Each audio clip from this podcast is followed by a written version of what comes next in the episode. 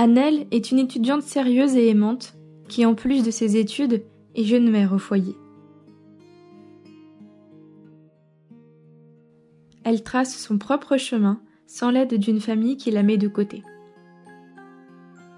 Seule, elle va devoir prendre sa vie en main.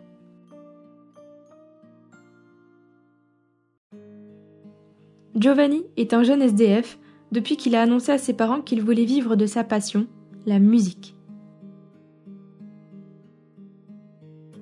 Séparé des siens, il va devoir se reconstruire.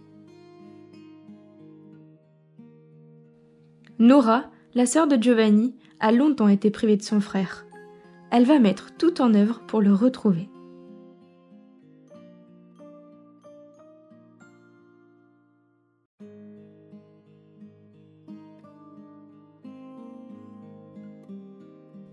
Annelle et Giovanni ne se connaissent pas, mais une simple coïncidence va faire basculer leur existence. Tous trois nous guident sur le chemin du bonheur et de l'amour, semé d'obstacles, mais jamais infranchissables.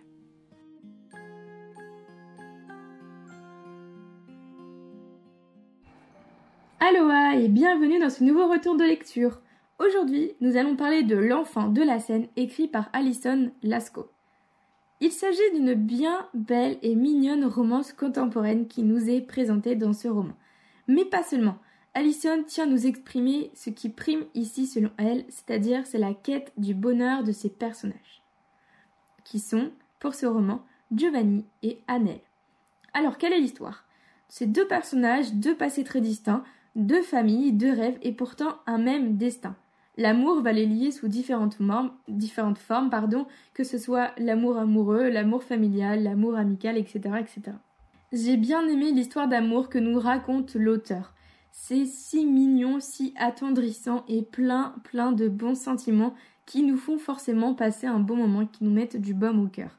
Il y a très peu de négativité dans cette histoire et ça se lit presque comme un joli conte de fées où tout se passe bien et où tout se finit plus ou moins bien.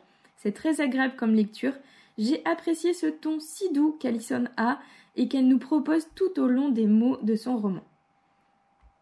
Ce qui m'a également plu, ce sont les messages portés par les aventures et mésaventures vécues par nos, les personnages qui nous sont présentés. Que ce soit l'abandon d'une famille qui va finalement aboutir sur la création d'une autre, ou encore le rejet d'une relation qui va en faire éclore un tout autre lien, la force des liens du sang, etc., etc. J'aurais peur de vous spoiler en en disant plus, mais les valeurs transmises à travers ce texte sont vraiment très belles, que ce soit l'amour, l'espoir, le courage, la détermination. C'est presque un genre hybride qu'on a là, à moitié romance et à moitié feel good. Et c'est très poétique, mais aussi très réaliste, car par son genre contemporain, on est propulsé dans une réalité qui nous est très familière, qui pourrait être celle de n'importe qui, et ça, ça fait vraiment du bien parce qu'on se reconnaît très facilement, on s'identifie très très facilement. On voit qu'il y a eu du travail au niveau des personnages, qu'il y a eu du travail au niveau des relations, qu'il y a eu du travail au niveau du passé, au niveau des valeurs qui sont portées. Il y a voilà toutes ces choses-là qui sont bien mises en avant. On aime beaucoup suivre toutes ces histoires, on aime beaucoup les comment dire les accompagner dans leur accomplissement, dans leur quête du bonheur et ça fait vraiment énormément de bien de lire un truc pareil. En tout cas, moi j'ai passé vraiment un moment de lecture très agréable, très détendu, très chill. Juste ça fait, ça fait du bien, ça déconnecte le cerveau. Il n'y a aucune négativité, ce n'est que de la positivité. Deux trois petites choses m'ont cependant déplu dans ce roman. La première, c'est qu'il y a énormément de références de musique, de films ou autres personnalités, comme des citations d'écrivains célèbres, etc. Il y a beaucoup, beaucoup de références tout au long de l'histoire. Pour moi, il y en avait beaucoup trop. C'est joli, une citation de temps en temps, ça voilà, ça permet un peu de donner une espèce d'atmosphère à ce qu'on va lire. Mais là, il y en avait trop, c'était too much au lieu de m'inviter à m'imprégner de cette atmosphère qu'on me propose, ça avait plutôt tendance à, me sortir de là, parce qu'il y en avait, alors j'exagère volontairement le trait, mais c'est comme s'il y en avait tous les trois pages. Du coup, ça avait tendance à me sortir un peu du film narratif dans lequel j'étais euh, j'étais emmenée finalement.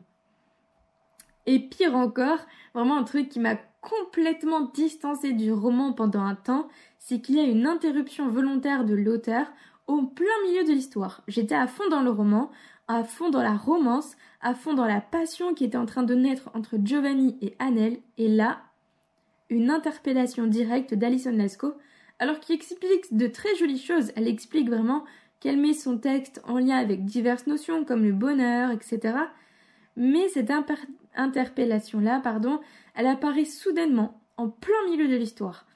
J'ai pas vraiment aimé parce que ça m'a complètement interrompu. J'ai eu du mal à me remettre dans le récit après, j'avais été surprise et pas de manière très agréable. Cette interpellation-là, ces quelques textes, ces explications sont vraiment très chouettes, mais peut-être que ça aurait été plus judicieux de le mettre soit au tout début du roman, soit à la toute fin, mais alors pas en plein milieu parce que vraiment moi ça m'a complètement sorti. J'ai mis quelques temps après à me remettre dans l'histoire et à un peu chercher où est-ce que j'étais parce que là ça m'avait un peu euh, tout coupé.